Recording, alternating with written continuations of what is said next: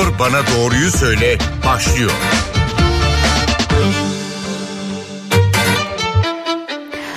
Merhaba NTV Radyo'da Doktor Bana Doğruyu Söyle başladı. Ben Zeynep Gül Alp. Bugün son günlerde büyük küçük herkesi etkisi altına alan gribel enfeksiyonu konuşuyoruz. Türk Toraks Derneği'nden yapılan açıklamada vakaların %83'ünün Hong Kong gribi olduğu açıklanmıştı. Peki bu grip türünün diğerlerinden ne farkı var? Ne yapmak gerek? Tedbirleri artırmalı mıyız? Sorularımızı bugün enfeksiyon hastalıkları uzmanı Profesör Doktor İftihar Köksal'a soracağız. Siz de merak ettiklerinizi bize 0530 010 22 22 numaralı WhatsApp hattımız üzerinden sorabilirsiniz. Hocam hoş geldiniz NTV Radyo'ya.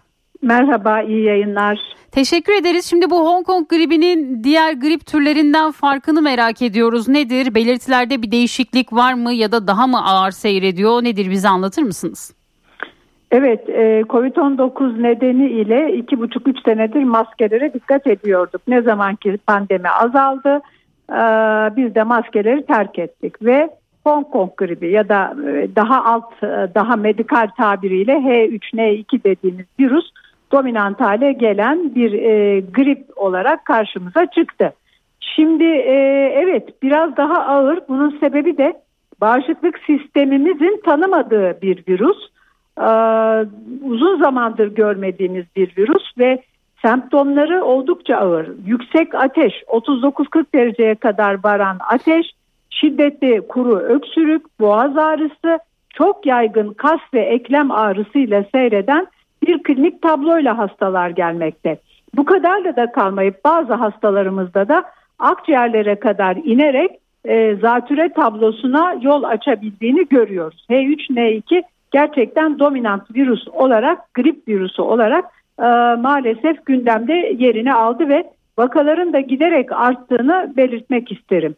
Hocam, Sadece evet buyurun. Evet buyurun. Buyurun. Şimdi uzun zamandır görmediğimiz bir virüs dediniz e, bu evet. Hong Kong virüsü için ne zaman görülmüştü ve neden tekrar hortlamış olabilir? Evet. Şimdi bu virüsler zaman zaman e, uykuya çekilirler ve günün birinde de tekrar ortaya çıkarlar. Aslında H3N2 tanımadığımız bir virüs değil. Daha önce de salgınlar yaptı.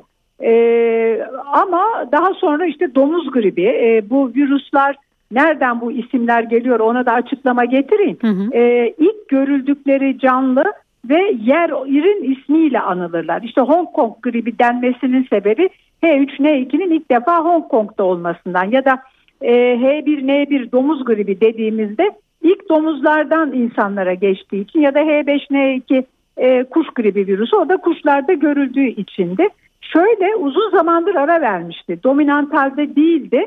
Onun için e, çok görmüyorduk. Diğer mevsimsel e, grip virüsleri biraz daha hakimdi. Ama bu sene H3N2 hakim. Ama hemen şunu belirteyim. Öyle Covid-19'da olduğu gibi çok panik olmaya gerek yok. Çünkü günümüzde şu anda e, içinde bulunduğumuz günlerde bu sene kullanılan grip aşılarının içinde H3N2'ye karşı da koruyucu e, aşı materyali olduğunu belirtmek isterim. Hı hı. Dolayısıyla bizim gördüğümüz vakalar aşılanmamış vakalar. Ama hemen buradan şu soru gelecek. Herkes aşılanmalı mı? Tabii ki hayır. Özellikle risk gruplarının ve hastalığa yakalandıklarında ağır geçirenlerin mutlaka grip aşısını olmasını öneriyoruz grip mevsiminin başında. Evet şimdi iki ay kendine gelemeyen çocukların olduğu haberlerini alıyoruz. Ee, çocuklarda nasıl seyrediyor? Daha mı ağır seyrediyor? Nedir bu kadar ağır geçmesinin sebebi? Evet Zeynep Hanım çocuklarda daha ağır seyrediyor. Çünkü onların henüz tanışmadığı bir virüs.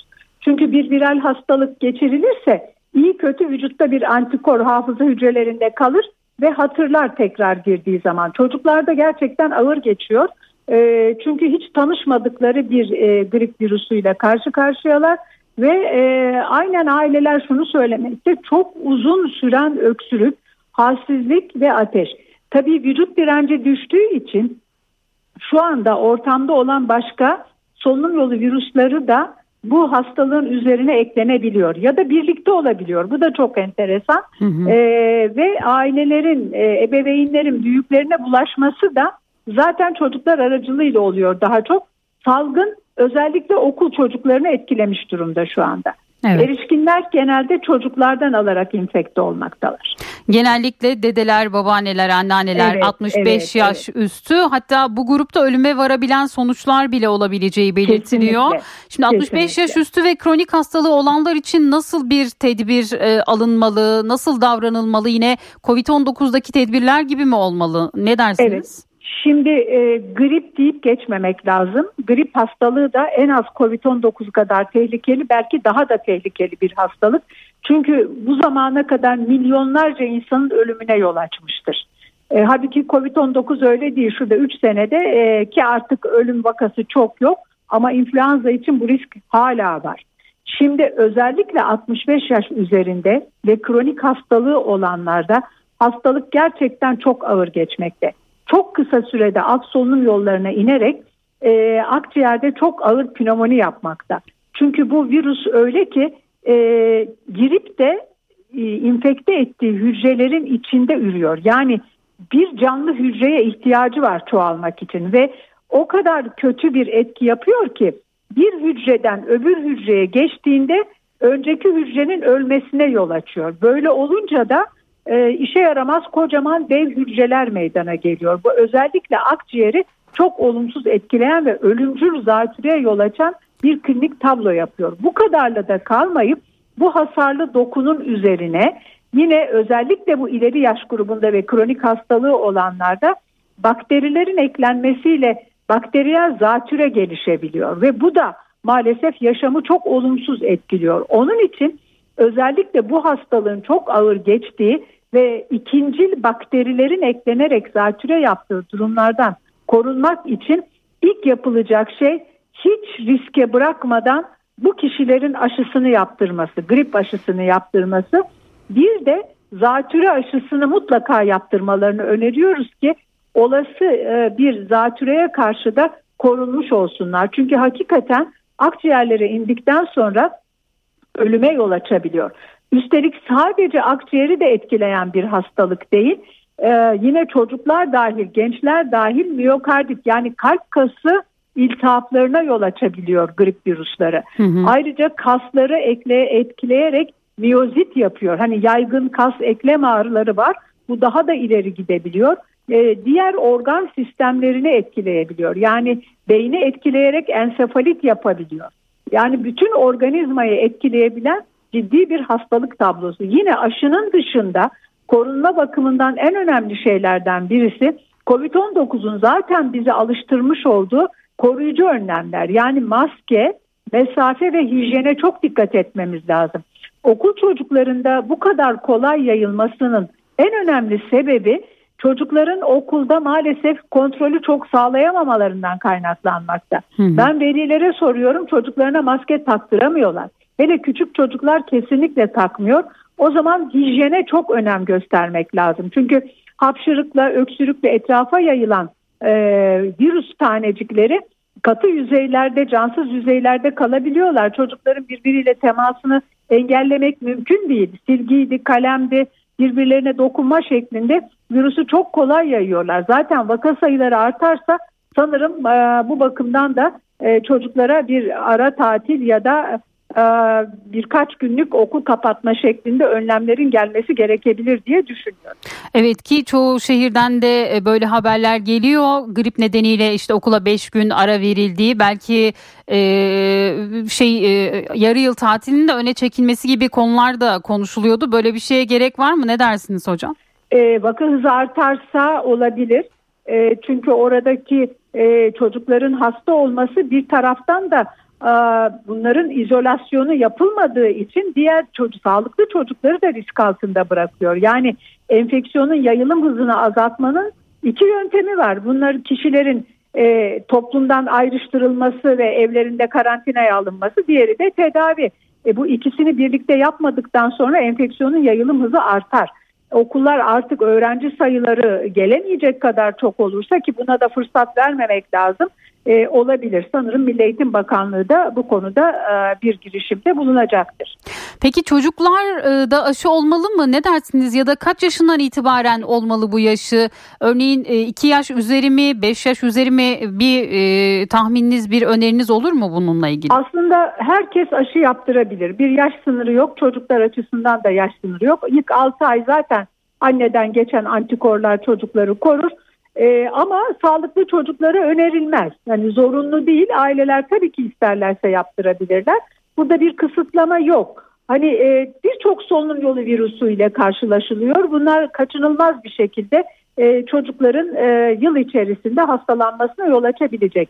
Ama influenza'nın diğer solunum yolu hastalıklarından farkı ölümcül ve ağır seyretmesi. Yani bir nezle gibi değil. E, dolayısıyla eğer çocuklar da risk grubunu oluşturuyorlarsa yani kronik hastalıkları varsa tip 1 diyabet dahil mutlaka grip aşılarını yaptırmaları lazım. Sağlıklı çocuklar için rutin önerilen bir aşı değil. Peki grip bu sene grip olmuş ve atlatmış çocuklarda olmalı mı ya da büyüklerde olmalı mı bu aşı? E, grip aşısı her yıl yapılması gereken bir aşı. Bunun da sebebi aşının korumamasından kaynaklanmamakta. Her sene aşı yeniden hazırlanır.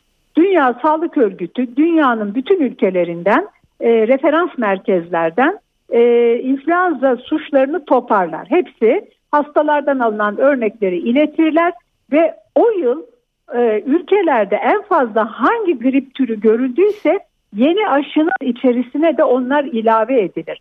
İşte yeni gelecek bir e, etkene karşı da korunmak amacıyla her sene grip aşısının yapılmasını öneriyoruz. Bunun sebebi tamamen izah ettiğim şekilde yeni e, virüs tiplerine karşı da koruyucu olabilmek amacıyla yapılmasıdır. Evet o nedenle öneriyoruz. Her sene risk gruplarının yeni grip aşısını yaptırması gerekiyor. Şimdi aciller dolmuş durumda yoğun bakım özellikle çocuk yoğun bakımlarının e, alarm verdiğini doktorlar açıklıyor, duyuruyorlar. Aileler hangi durumlarda hastaneye başvurmalı? Tehlikeli boyuta ne zaman ulaşıyor hastalık? Bize bunu anlatır mısınız? Yani genellikle grip oldum deyip e, ya da çocuk grip oldu deyip ilaçlarını verip geçiştiriliyor bazı durumlarda ama hangi durumda hastaneye gelmek lazım? Şimdi e, çok yüksek ateş yani evde basit önlemlerle e, kontrol altına alınamayacak 40 derecenin üzerine çıkan ateş, yine ani solunum yetmezliği, çocuğun aşırı öksürmesi, e, sıvı alımında azalma gibi e, şeyler olduğu vakit mutlaka doktora götürülmesi lazım. Çünkü her ateş derecesinde vücut ekstra sıvı kaybeder. Yaklaşık 400-500 cc kadar sıvı kaybeder. Eğer aile bunu ağız yolundan yerine koyamıyorsa çocuğun ateşini ateş düşürücülere ve soğuk uygulamaya rağmen kontrol altına alamıyorsa mutlaka hekime başvurması lazım, sağlık kuruluşuna başvurması lazım. Aynı şekilde çocuğun nefes alamayacak kadar şiddetli öksürüğünün olması, hava açlığı hissetmesi gibi bulgular olduğu zaman da yine vakit kaybetmeden sağlık kuruluşuna başvurması lazım. İnfluenza'da yani gripte erken başvuru tedavi başlanması açısından çok önemli. Spesifik tedavi açısından. Çünkü 48 saati geçtikten sonra verilen antiviral ilaçlar çok etkili olmamakta. Önemli olan virüsün vücutta çoğalmasını engellemek. Bunun için de erken tedavi şart. Bir de kesinlikle aileler doktor önerisi olmadan antibiyotik kullanmamaları lazım. Hani işte bir de üstüne bakteri eklenmesin ben bir de antibiyotik vereyim çok yanlış. Zaten virüsün biraz önce mekanizmasını anlattığım hücrelerin içinde çoğalıp hücreleri öldürmesinden dolayı zaten solunum yolları korumasız kalıyor. Ee, bir de buna antibiyotik vererek e, vücudun kendi savunma mekanizmasını bloke edersek ileride başımıza başka sorunlar çıkar. O nedenle bunu da yapmamak lazım. Eğer önerilecekse zaten sağlık kuruluşu antibiyotiği önerecektir. Hocam şimdi hemen Covid'i de soralım. Çin'de durumlar e, aşıl yani boyunu aşmış gibi gözüküyor. Vaka sayılarının gizlendiği yönünde iddialar var. Şu an Türkiye'de yayılım hızı ne durumda Covid'de ne söylersiniz? Arttı. Covid-19 vakalarında belirgin bir artış var. Her ne kadar influenza hala birinci sırada ama eğer bu hızla giderse e, Covid-19 influenza'nın önüne geçecek gibi durmakta. Tek sebebi var. Kimse maske takmıyor. Önce hakikaten vaka sayıları çok azdı.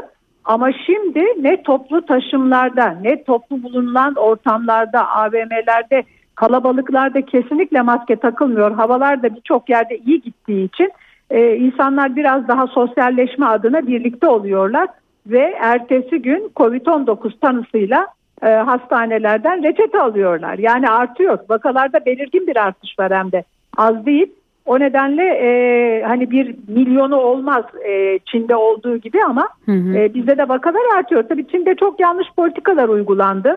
E, insanlar uzun süre evlere hapsedildi. Çıkma yasağı konuldu. E, kaçınılmaz bir şekilde bir araya gelince de vakalar arttı. Daha ılımlı bir politika güdülebilirdi. Hiçbir zaman sıfır enfeksiyon olamaz dünyada bir pandemi varken.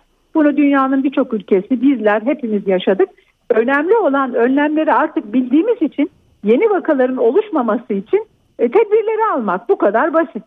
Hocam e, az önceki cümleniz dikkatimi çekti. Acaba gripte e, ki durumun da şu anki durumun 65 yaş üstü ve çocuklardaki durumun eve kapanmayla bir alakası olabilir mi? Yani bağışıklık zayıfladığı için mi böyle bir durumla karşı karşıyayız?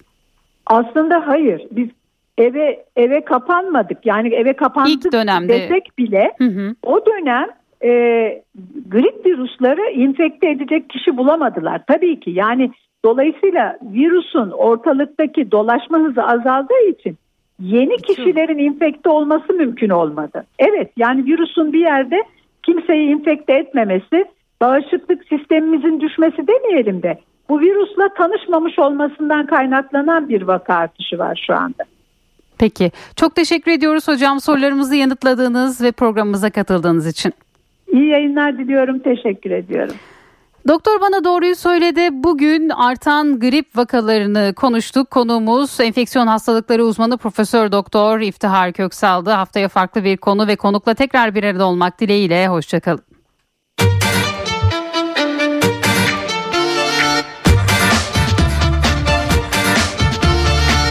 Doktor bana doğruyu söyle.